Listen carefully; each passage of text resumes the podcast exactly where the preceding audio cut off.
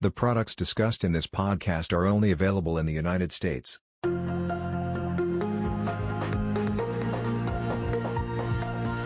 Hello and welcome to the quarterly update podcast for the Loomis Sayles Core Plus Bond Fund, where the portfolio managers share their thoughts on the markets and their strategies. My name is Erica Casal, and today I'm joined by Rick Raczkowski, one of the portfolio managers on the fund. Thanks for joining again today, Rick. Thanks, Erica. It's nice to be with you. It's great to be together, especially to discuss such a strong end of the year. What an awesome end of the year for for markets in general, but in particular, fixed income markets really saw a pretty strong rally in the last six w- weeks of the year. Uh, what do you think were the major catalysts that led to that rally? Yeah, Erica, uh, what a quarter! And you know, I think awesome's a good word for it. And we don't get to use the word awesome too much when talking about fixed income, um, but it really was the everything rally: stocks, credit U.S. Treasuries, and we think the bond market really led the way with 10-year yields dropping 75 basis points for the quarter and more than 100 basis points from their peak in October. So what happened? And in you know, in short, we would say that investors did a complete 180 from pricing in a higher for longer Fed policy to fully embracing a soft landing scenario. And and honestly, that turnaround could not have come any faster for the bond market because things were looking pretty ugly in early October. Uh, rates were under tremendous pressure. Uh, the economy was showing resilience. Inflation was coming down, uh, but still stubbornly high. And the prevailing narrative in the market was that the Fed had a lot more work to do to slow the economy and cool inflation. And the market started to price in additional Fed hikes. And, you know, adding fuel to the fire, I think bond investors were, were still really reeling from the August U.S. Treasury announcement that the Treasury would need to issue more debt than expected. And with rates then subsequently moving higher, I think investors started doing the math and thinking, hey, uh, with higher government bond yields, that means higher interest expense on the government debt pile, and that means even more Treasury issuance down the road. So, kind of a doom loop scenario. And at the time, you know, one of the common questions we were getting was, you know, with the big budget deficits for as far as the eye can see, who's going to buy all of the Treasury debt? So, all of that negativity conspired to push up rates by 40 basis points just in the first few weeks of the quarter, with the 10 year Treasury briefly touching 5%, and that pushed the bond market down 2%. And it, it sure looked like bonds were on track for their third consecutive yearly decline. And, you know, at that time, sentiment was terrible, definitely not awesome. Um, but, you know, like a lot of things in financial markets, sentiment got stretched too far, too fast, and the subsequent recovery, like usually, came quicker and, and went much further than expected. And I think that the tide really started to turn in early October. We started to get some market friendly economic data that suggested that maybe the Fed didn't need to be so aggressive. Maybe the soft landing was possible after all. So, you know, we see we saw inflation continue to, to decelerate. Um, the economic data showed that the U.S. economy was solid, but at least it wasn't accelerating. And we also got a nice boost to sentiment in November when the Treasury announced that it would be shifting some of its future bond sales to shorter maturities. And that really took a lot of pressure off the longer end of the Treasury curve. And finally, to top it all off, the Fed FOMC meeting in December, we would call that definitely dovish. Um, Jay Powell acknowledged the progress on inflation, and the Fed dot plot indicated that the Fed was now expecting three cuts in 2024 from two previously. And even the most hawkish Fed member was not expecting any hikes in 24. So all of this taken together led the market to reprice for more cuts and, and easier Fed, and you know Treasuries rallied massively, and risk markets also quickly embraced the soft landing narrative. So, yeah, definitely a great quarter for fixed income for sure, but boy, what a ride getting there. And your team's portfolio construction process, as far as how you think about the markets, it really does start with that top down macro view of the market. And last time we were together, the team maintained that we were or we remained really in this late expansion phase of the credit cycle. Does this team think we're still in this late expansion phase? And we think that late cycle is still the right call. It's it's been a unique and fast moving cycle for sure with COVID fiscal spending boom, rising inflation, labor shortages, and a Fed policy that went from super easy to restrictive at a near record pace.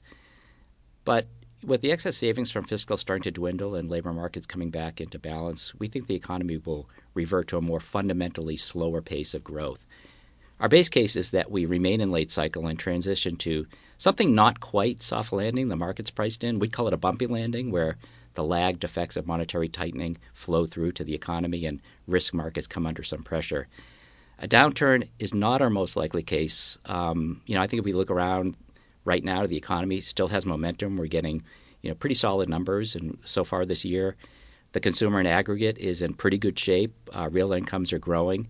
Um, but we do believe that the outlook carries a higher than normal risk of a downturn, as we still need to contend with the lagged effects of previous monetary tightening.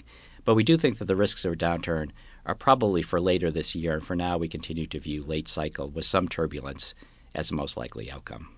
Now, shifting gears a little bit and looking at the portfolio and its performance through the fourth quarter, the Core Plus Bond Fund, again, maybe to not overuse the word, but it was an awesome fourth quarter. Uh, the fund was up roughly 7.25%, outperforming the bench by over 40 basis points. Could you talk about, you know, what the primary drivers or detractors of performance for, for the fund was? Yes, a, a, nice quarter for our investors, uh, strong absolute and relative returns. That's always our favorite combination. And uh, but usually we, we see a number of different performance drivers in any given quarter, but this time around it was really dominated by duration and curve positioning. The fund's longer than benchmark duration benefited from the sharp drop in interest rates for the quarter, and the fund's overweight to the belly of the curve, that is the five to ten year part of the curve, benefited from a modest bull steepening of the Treasury curve. High yield was also a positive as high yield spreads narrowed significantly. Um, there really wasn't much to speak of on the negative side of the ledger, some modest drag from security selection and MBS, but overall returns and relative performance were strong and driven mostly by duration positioning.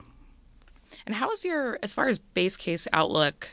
Um, you know, of course, we talked about you know where we are in the credit cycle, but uh, you know within that, there are some indicators that have kind of changed. So, I mean, how has your your base case shifted from the end of the third quarter to the end of the fourth quarter? We have significantly pulled back our expectations for higher for longer Fed, even though we got a little bit of a whiff of that scenario over the past couple of days with some hotter than expected inflation and labor market data. But we do have a high level of conviction that inflation is coming down and the trend is down and that the Fed will be able to ease. And even if rates do back up, we don't see a return to last year's peak in rates. Thank you. And as you mentioned, you know, the Fed continues to be the focus in a lot of conversations we've been having recently, uh, with many speculating as far as you know when the Fed might start to cut interest rates in 2024. What's your team's outlook for potential Fed action for the year? Yeah, there there is disagreement between what the Fed expects for rate cuts this year and what the market expects. But that's not entirely unusual, and just in the past few weeks, that gap has narrowed a bit. So, right now, the Fed projects three cuts for this year, and the market expects five to six, and that's come down from six to seven just a few weeks ago. The market's also pricing in just over a 50% chance that the first cut comes in March, but again, these odds have come down from about 90% recently. Um, and that's really been on the back of stronger uh, economic data that we've seen. So, where do we stand? Well, we're closer to the market six than the Fed's three, but we think that the cuts start later than March, probably in the May timeframe. One thing we hear a lot is that for the Fed to cut five or six times this year, something bad will have to be happening or something has to break. And the implication there is that deflation by itself, even if we get it, will not be enough for the Fed to act. We don't agree with that, and that's not what the Fed has told us.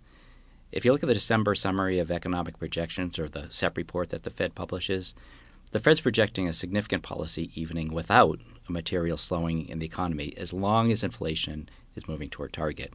So the Fed is projecting over 200 basis points of easing in the nef- next one to two years, even with expectations of the economy growing at a trend rate and the unemployment rate not getting above its long term natural rate of 4%.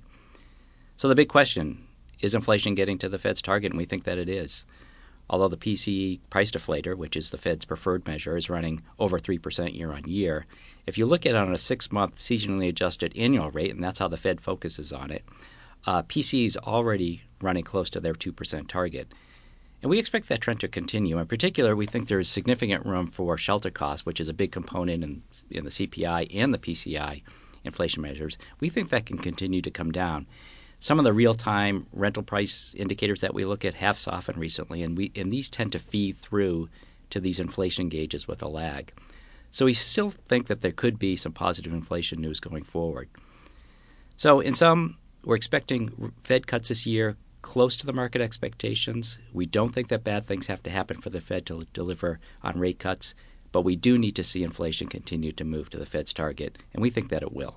Now, switching gears a little bit, looking at positioning of the portfolio um, and taking a look first at the core sectors of the portfolio, the more Agg like sectors. Have you made any adjustments in your allocations among these sectors given uh, your, your current outlook? Yeah, no major changes in our core positioning from a broad sector level, but a, a few things worth noting. Um, we have reduced the Treasury allocation marginally as part of our strategy to cut duration.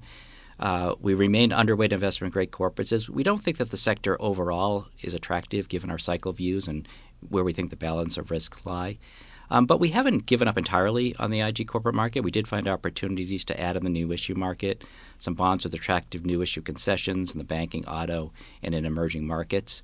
Um, but that add to the sector was modest because against that, we sold some short maturity, high quality corporate bonds and rolled those into higher yielding three month T bills. We like that trade a lot. Finally, mortgage backed securities always an important sector because it's around 27% of the uh, Bloomberg Agg. And as a reminder, these are government backed or, or, sponsored mortgage pass throughs uh, issued by Ginnie Mae and Fannie Mae. These bonds don't have credit risk, but they do have prepayment risk, and they're, they're influenced by interest rate volatility. And you know, not surprisingly, MBS has been a roller coaster ride given the, the high rate volatility that we've seen in the market. But like other asset classes, MBS rallied strongly in Q4. So when we look at MBS, we we think that it has good fundamental characteristics, but potentially challenging technicals. On the positive side, mortgage durations have extended and prepayment risk is low. Uh, the average homeowner has a mortgage rate in the threes and many a lot lower, while prevailing 30 year mortgages are running around 7%. So refinancing activity is low as people are staying in their homes. That's a you know the so-called lock-in effect. But you know, prepayment risk has inched up a little as rates have come down, but still, MBS durations are running around six years, and that's compared with lows of one to two years in 2020. So the way we look at it, MBS is trading more like Treasuries with some incremental spread. So that's a that's positive. Against that, though, there is a technical backdrop that we think is less favorable, and mainly that comes from the demand side. Demand has shrunk from the traditional buyers, which are banks and the Fed. Banks have been reluctant to buy MBS because they're already sitting on large unrealized losses on their bond books and they're really loath to take on more duration risk right now. And the Fed's been reducing because they're winding down MBS on their balance sheets. So banks and the Fed used to account for as much as 75, 80% of the demand for MBS in the, in the 2021 22 period, but that's dropped down to the single digit percentages. So, you know, we prefer right now to play MBS from the tactical side, adding on weakness, selling into strength, which we did recently, and right now the fund's positioned slightly below bench weight. And you alluded to this a little bit with your comment on on trimming some treasury exposure, but post Q4 rally, how are you viewing duration positioning within this portfolio? Yeah, Erica, we, we continue to position the fund long duration relative to the benchmark, but it, as we've noted, we have reduced that long position from last year's highs given the year end rally in rates and also with the market pricing in our expectations for Fed cuts this year. You know, we still like the risk reward of being long duration because we believe duration works in two out of our three most likely cases. It works in our base case of what we call the bumping landing, you know, with inflation converging to 2% also works in a downturn, which would bring even deeper Fed cuts and even lower rates than our base case. Now, you know, duration is not going to work in the higher for longer Fed and inflation scenario on something that we saw last year. And as we said, we got a little bit of a touch of that this year. But we don't see that as persistent and don't place a high likelihood of on a full blown higher for longer scenario, given our positive outlook for underlying inflation trends. So if we see a further backup in rates, that could give us an opportunity to reload by boosting duration.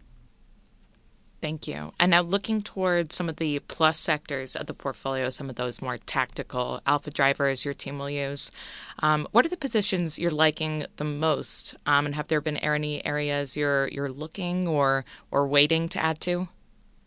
Yeah, you know, right now we're at the lower end of the range for our, our plus sectors. You know, broadly speaking, we're cautious on risk markets as we don't think the valuations, especially in credit, are offering tremendous value given what we believe is elevated downturn uh, risk relative to history. But again, you know, downturn's not our base case. Um, you know, so at the same time, we're not actively reducing risk in the plus sectors. You know, we continue to hold a, around a four and a half position in high yield. Now that's on the lower end of our historical range, and that has come down slightly during the quarter. But that was mainly due to upgrades, notably Ford. for example. Ford was fully upgraded from high yield to investment grade. And you know, despite the rally in high yield spreads, we still think there's decent value. Um, high yield benefits from low, albeit you know, slowly rising default rates, and also a technical tailwind from low supply. Um, if you look at the high yield market, it's actually shrunk in size last year as a lot of the new issuance has been diverted to the bank loan or private debt markets. Another out of benchmark plus sector we like is CLOs, especially on the higher rated single A and above tranches, which you know we believe have low credit risk, good liquidity, attractive yields. And finally, you know, we still like our non-dollar positions in the government bonds of Mexico and Uruguay. We both we view both of these uh, as long-term structural stories. Mexico as a beneficiary from reshoring, and Uruguay is a country with solid fundamentals and a stable government. And you know, both are delivering yields in the nine to ten percent range. All right. Thank you so much, Rick. And one last question to end on here, you know, because if we think about the last two years, you know, it really was inflation and, and interest rate movement that has driven a lot of the, the market volatility that we've seen. What do you think as far as what potential major risks uh, are, or drivers of market movement are going to be in 2024? Yeah, um, as always, there's certainly a lot of risk out there, and many are, are front and center right now, especially in you know the ge- geopolitical realm. Um, you know, I think the situation in the Middle East, obvious, uh, you know, immediate situation. Um, also have China, Taiwan, and of course an election here at home. These situations are you know very difficult to handicap. Uh, but it does seem to us that the market is not pricing in any material negative outcome. So we believe that the market is vulnerable to any unexpected shocks that come out of the, this area. And it does support, we think, our more conservative stance on risk markets. You know, I think at more of a, a micro level, we're thinking about credit markets. And I, I think the big question is, you know, do companies start changing their financial policies to favor stockholders over bondholders? You know, coming into last year, I, I, think almost everyone was expecting a downturn, and, and, I think that that led to very conservative management by uh, CEOs, companies not taking uh, on a lot of debt, building up cash, uh, just being very conservative. That's always good for credit investors. But now this year, with the view being that a recession is very unlikely, you know, do we start to get a reversal of that? Do companies start becoming more aggressive with their balance sheets, more M&A, more leverage activity, more buybacks? And you know, we're starting to see a little of that uh, so far this year, uh, higher M&A, and you know, for example, in the energy in- industry. And we do think it's something that's worth monitoring, and we're working very closely with our research uh, credit analysts on that. You know, I think the big question for investors is will bonds serve as that offset to their equity market exposure? You know, does, does the 60 40 portfolio still work? And that really hasn't always been the case over the past few years because prices of, of stocks and bonds have been positively correlated. And, you know, I think, you know, what, what's going to change that? And I, I do think that it comes back to inflation, but really specifically where that inflation comes from. And I think the positive correlation from stocks and bonds happens more when inflation is supply driven. And that's what we've seen with supply chain bottlenecks, with shortages in labor markets. That tends to be a situation that drives up inflation, drives up bond yields, and is negative for markets. So we need to get back to an environment more where inflation is driven on the demand side, where a good economy spills over perhaps into concern about rising inflation, but that allows stocks to go up and perhaps bonds to go down. And conversely, economic growth weakens, recessionary fears start to come in, bonds should rally even if stocks don't do so well. So we do think we're starting to shift from supply driven inflation to, to more traditional demand driven inflation. So we do think that that bodes well for the 60 40 portfolio construct going forward and that bonds will act as more of an offset to equity market exposure going forward. Well, I want to thank you so much, Rick, for joining me today, and thank you for your time. Um, and for listeners, if you'd like to learn more about the Core Plus Bond Fund and about how Rick and his team run the strategies, please reach out to your Natixis wholesaler or visit us on our website at im.natixis.com. Important information. Standard performance as a percentage for Loomis Sayles Core Plus Bond Fund as of December 31st, 2023. Class Y, 3 months, 7.28%. Year to date, 6.12%. 1 year, 6.12%. 3 years, negative 3.00%. 5 years, 1.93%. 10 years, 2.36%. Class A at NAV, 3 months, 7.28%. Year to date, 5.91%, 1 year, 5.91%, 3 years, negative 3.22%, 5 years, 1.69%, 10 years, 2.12%, Class A with 4.25% maximum sales charge, 3 months, 2.68%, year to date, 1.44%, 1 year, 1.44%, 3 years, negative 4.61%, 5 years, 0.81%, 10 years, 1.67%, Bloomberg US, aggregate bond index, 3 months, 6.82%, year to date, 5.53%, 1 year, 5.53%, 3 years, negative 3.31%, 5 years, 1.10%, 10 years, 1.81%, 30-day SEC yield, Y, subsidized equals 4.50%, 30-day SEC yield, Y, unsubsidized equals 4.48%. Performance data listed represents past performance and is no guarantee of, and not necessarily indicative of, future results. Total return and value will vary, and you may have a gain or loss when shares are sold. Current performance may be lower or higher than quoted. For most recent month-end performance, visit im.natixis.com. Performance for other share classes will be greater or less based on differences in fees and sales charges. Performance for periods less than one year is cumulative, not annualized. Returns reflect changes in share price and reinvestment of dividends and capital gains, if any. Top 10 holdings for the Loomis Sayles Core Plus Bond Fund as of December 31, 2023. U.S. Treasury notes, 4.125%. November 15, 2032, 2.9% of portfolio. U.S. Treasury bonds, 2.000%. November 15, 2041, 2.5% of portfolio. U.S. Treasury notes, 3.125%. August 31, 2029, 2.3% of portfolio. U.S. Treasury notes, 3.375%. May 15, 2033, 2.2% of portfolio. U.S. Treasury notes, 3.875%. September 30, 2029, 1.9% of portfolio. Federal National Mortgage Association, Pool BF 0653, 2.500%,